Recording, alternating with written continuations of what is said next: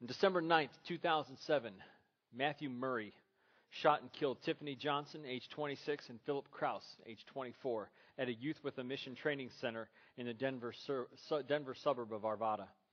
He later killed two at New Life Church in Colorado Springs. Despite the deaths, YWAM, Youth with a Mission, is on track with its missions training program. Training for missions started back again in January, and not one of the 120 uh, students who signed up dropped out. Director of the Arvada YWAM, Peter Warren, spoke with Christianity Today about the shooting.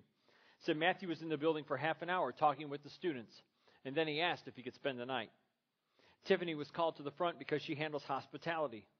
Normally, we would not have someone spend the night without knowing them or arranging ahead of time. That's what she told him. After that, Matthew said, Then this is what I've got for you. He pulled out a gun and started shooting. After firing a few shots, he had his foot in the door, but at some point his foot slipped and he fell back. The door slammed shut on him and automatically locked so he could not get back in again. Right then, other staff and students were driving up and they saw Matthew banging on the door, trying to get back in. And when he saw them, he ran away. After a student performed CPR on Tiffany, she regained consciousness and asked another trainee named Holly, Is it bad? Holly said, Yeah, it's bad. Tiffany looked at Holly and her boyfriend Dan, who was also shot, and said, We do this for Jesus, right, guys? We do this for Jesus. This morning, I want to share with you some thoughts about why we live and who we live for. Why do you live? What are you living for? What is your purpose?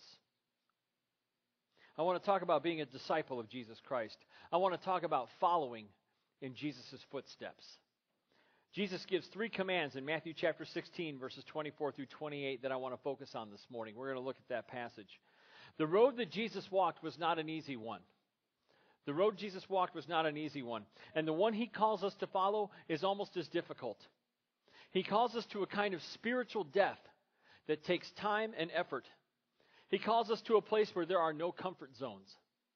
He calls us to the cross. And that's what we're going to talk about. So if you got a Bible, if you can locate a Bible, if you can grab a Bible and turn to Matthew chapter 16, we're going to start. Matthew chapter 16. Jesus and his disciples were in the region of Caesarea Philippi.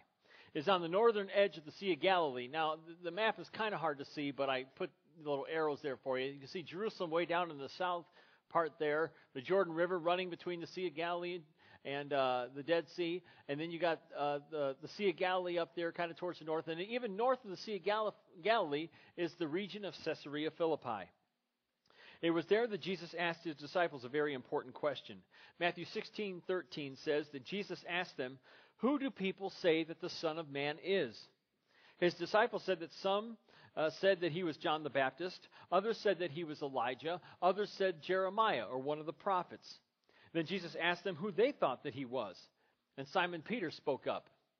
Matthew 16:16 says that Simon Peter replied, "You are the Christ, the Son of the living God." When Peter, what Peter was saying was that Jesus was the promised Messiah of the Old Testament. He was the very Son of God.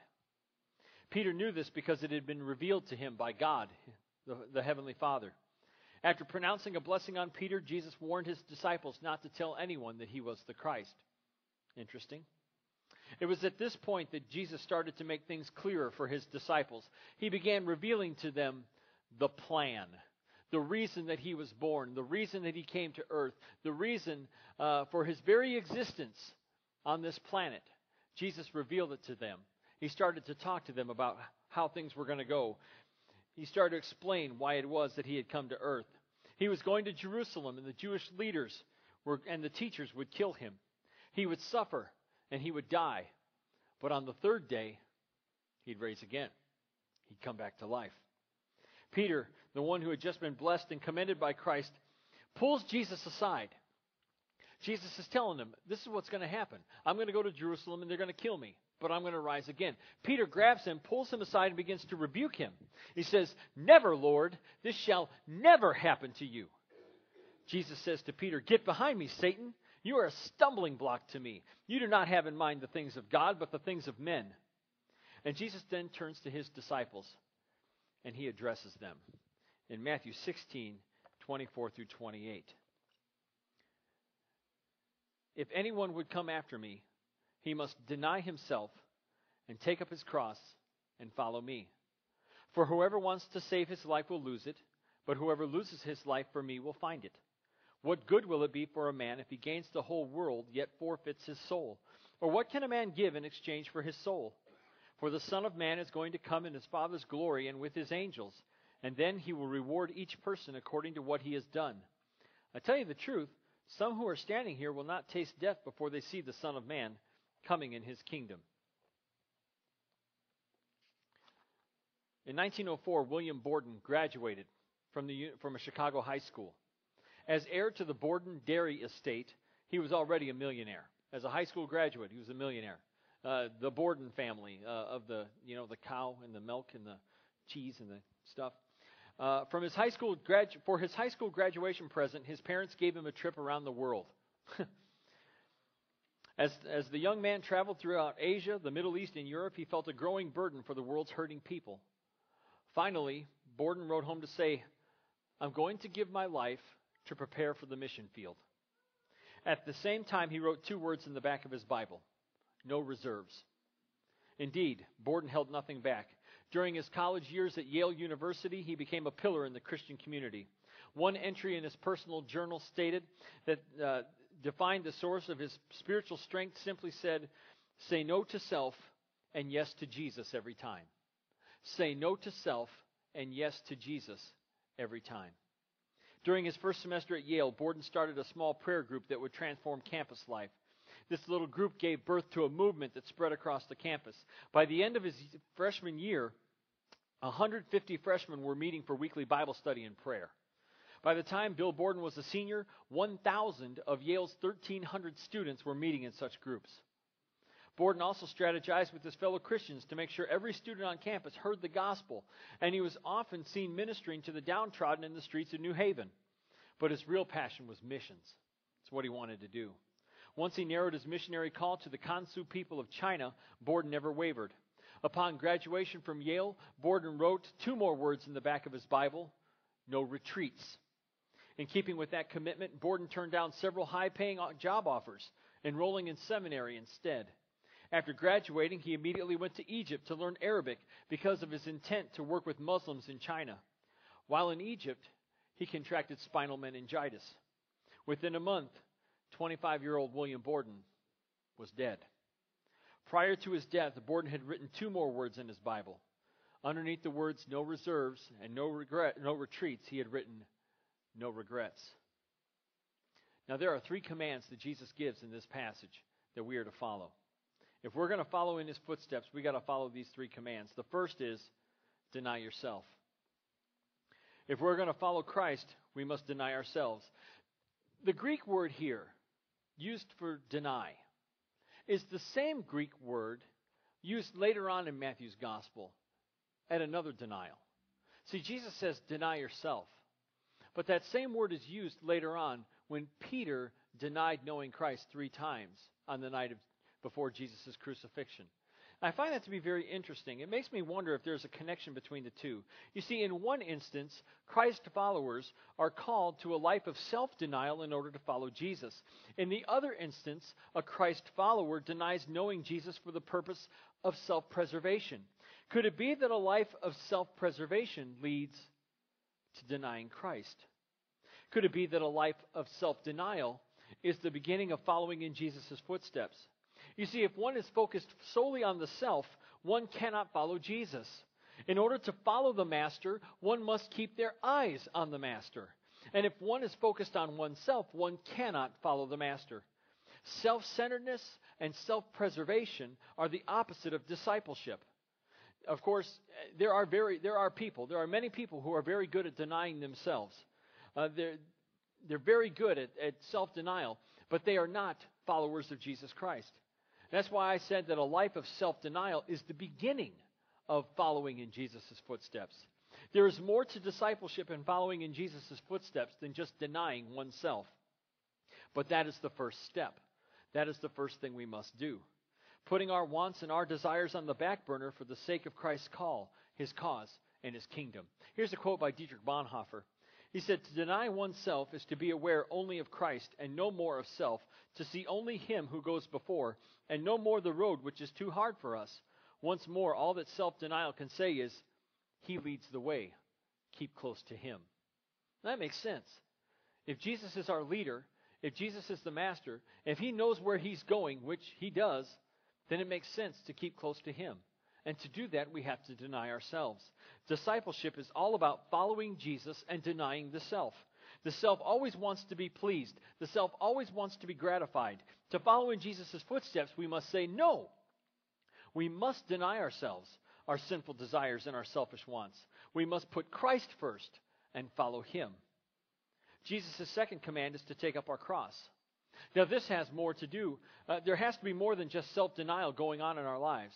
Like I said, many people have denied themselves all kinds of things and for various reasons. But we have to take up our cross as well. Well, what does that mean? How does one take up the cross? How does one take up a cross? Let's examine what the cross is. The cross is a place of execution, the cross is a place of death. There is no comfort in the cross. The cross is where Jesus was nailed to secure forgiveness for all who accept God's gracious offer of salvation. It is by God's grace applied to our faith in Christ that brings us salvation. And when we accept that offer of, uh, by faith, uh, that offer of grace by faith, repentance, confession, and baptism, we are forgiven and we receive the gift of God's Holy Spirit. Once we decide to follow Christ, He calls us to daily self denial and a daily take up of the cross. The cross is where we die to ourselves. The cross is where we give up all the things of the world. The cross is where we put to death the, uh, those things that hinder us in our relationship with God the sin, the pride, the selfishness, the self centeredness, the lust, the anger, and a host of other sins have to be put on that cross on a daily basis. And why do we do this? Because it's good for our souls. Jesus spoke specifically in verse 26 about greed. What good is it if you gain the whole world but forfeit your soul. You know, you could go out and work real hard and get ahead and have a really nice life for yourself. But what happens if you spend all that time and effort to succeed in this life and then you lose out on the life to come? Jesus said that he would be coming back to reward everyone for what they had done. What kind of reward are you looking for? What kind of reward are you looking forward to? A reward that is found only in this life? Only to lose your lose your soul? And to lose uh, eternity with God? To spend an eternity separated from God? Or are you looking for an eternal reward that is found only in denying yourself and taking up your cross? Taking up one's cross is not easy. It is a difficult life. There is no comfort in the cross, but the rewards are out of this world, literally. Consider the cost of taking up your cross. Is it worth it? Is momentary discomfort worth an eternity with Christ? This life is merely temporary, but heaven is eternal. The third command Jesus gives is to follow him. Remember what Jesus had just told his disciples. He was making his way to Jerusalem in order to be killed. Are we ready to follow Jesus to Jerusalem? We deny ourselves and our own ambitions, drives, and comforts. We take up the cross and we carry it as we follow Christ. We follow him all the way to Jerusalem, for it is in Jerusalem where we give up our lives, but we find true life there as well. It was in Jerusalem that Jesus was crucified, but it was in Jerusalem where he was raised to eternal life. If we follow him, even to the point of losing our lives, we will find eternal life with him as well. If we were to lose our lives for the cause of Christ, Jesus promises that we will find true life in him. Are we prepared to make that sacrifice? Would you die for your faith in Christ? Would you lay down your life for Jesus? Well, here's a more important question.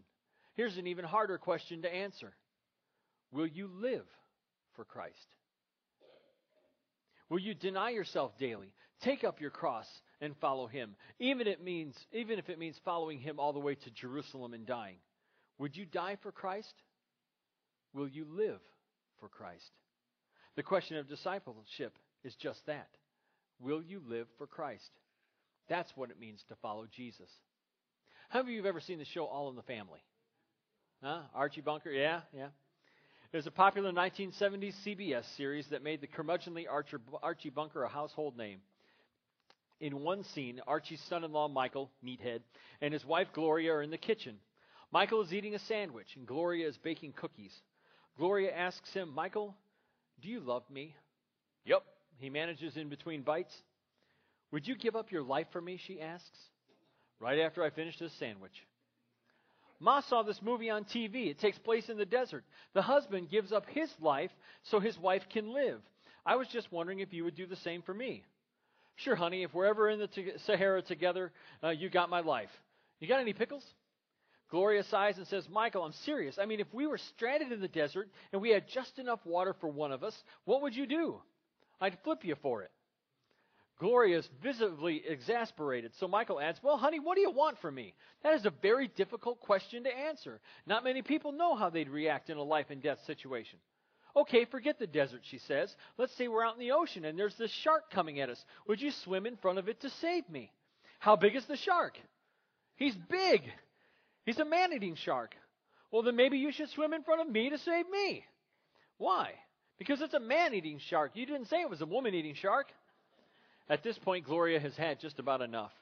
I'm just trying to find out how much you care for me. I care for you, honey. If you care for me, you'll let me finish the sandwich.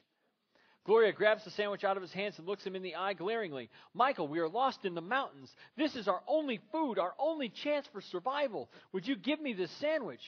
I wouldn't have to. You'd take it from me. Michael, I just want to hear that you, you would give up your life for me. Would you say it? Gloria angrily walks out of the kitchen and into the living room. Michael follows her. She, looks back at him, saying, Just say you'd lay down your life for me. This is ridiculous. How did we get into this? How did we get into this? Just say the words, Michael. Michael finally gives in, exhausted by the whole conversation. All right, all right. I'd lay down my life for you. Well, Jesus asks each of us a very similar question this morning Will you lay down your life for me? That doesn't just mean physically dying, it doesn't mean becoming a martyr. We have to be willing to lay everything down for Jesus. Can we give up the greed, the pride, the lust, the anger, the material things, the, wa- the wants, the sinful desires? I'm sitting here this morning taking communion, praying, thinking about my sermon, what I'm going to say, and, and how it's going to go. And I thought to myself, how can you say this? When you struggle with these very same things that you're talking about. So I asked myself the question Can I give up the greed, the pride, the lust, the anger, the material things, the wants, the sinful desires? See, it's, it's not about you. This is about me. This is about my own call to discipleship. This is about Jesus saying, Will you, Sean, lay down your life for me? Whatever he may calling us to may be calling us to lay down, will we do it? Will we step out of the comfort zone of sin and selfishness and take up that cross and follow him? I want you to make a list. There's a in your bulletin there's a, a sheet for taking sermon notes. Some of you do this faithfully. Some of you had no idea that it was there. It's on the back of your prayer list. And on that list, on that page of sermon notes, I want, I want you to make a list. I want you to take that sheet and I want you to make a list. Now, you don't have to do this right now, but I want you to be aware of where that is and I want you to, to make a list. Take some time this week and make a list of everything that you are carrying instead of the cross. Maybe it is greed or materialism. Maybe it is bitterness or anger. Maybe it is pride or arrogance. What are you carrying instead of your cross? Write those things down and pray that God would help you lay them down. Lay down, lay those things down for Jesus. For the way of the cross is the way to life. The way of the cross is the way to life. And as that young girl asked those around her, we do this for Jesus, guys. We do this for Jesus. Let's pray. Our Heavenly Father, there are all kinds of things that hinder us in our walk with you. There are all kinds of things that we carry instead of our cross when that's exactly what we should be carrying. We should be laying down all the things of this life the selfishness, the self centeredness, the sinful desires, the wants, everything that gets in the way of you. We need to lay these things down. I pray that you would bring to mind those things that are hindering our relationship with you. And that you would help us to lay them down and to pick up the cross and to follow Jesus. Even if it means dying, and especially because it means living for Him. Thank you for this, for this passage of Scripture that, that teaches us the way of discipleship. Help us to follow in Jesus' footsteps each day. And we pray it in His name. Amen. Every Sunday we offer an invitation here. If you've never put your faith in Christ, if you've never accepted His offer of salvation that He freely gives by God's grace, then we invite you to come and do that. Uh, we're going to stand. We're going to sing a song here in just a moment. We invite you, if you're ready to make a decision to follow Jesus, we invite you to come forward and uh, we will baptize you. Uh, if you're ready for that today, uh, if you are not ready for that today, but you're thinking about it, I want you to give me a call. I want you to talk to me.